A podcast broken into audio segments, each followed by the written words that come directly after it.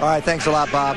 Charles, first of all, tell me what this win means to you guys who have been fighting so hard over these last couple of weeks. Uh, this this win means so much to us. You know, we had games where you know we got blown out or it, it was a close nail bite and it came down to a couple of possessions. You know, we got down early this game and we stuck together. We kept saying they're gonna let us back in. They're gonna let us back in, and it started at the defensive end.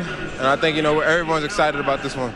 Well, you couldn't put the ball in the ocean. Anybody could, even the bench players in the first half, but you stayed with it and you came alive in the second half. How were you able to score and how did you feel about that jump shot as it started to go in for you? Um, you know, when the shots when the shots are falling, you know, you feel a little bit more better. You feel a little better, a little more better, and uh, coach gave me more confidence. You know, he told me to keep taking shots and keep being aggressive. You know, my teammates were great, and they told me to stay aggressive, and that's what I did.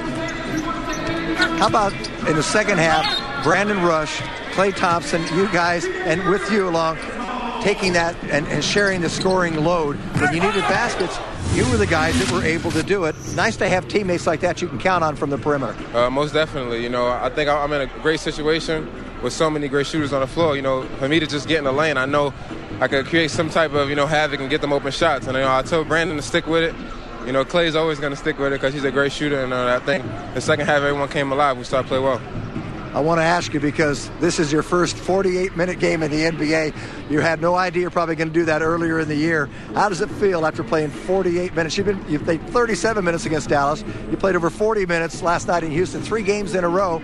How'd you have the stamina? Um, it feels great. You know, uh, this morning I actually got treatment.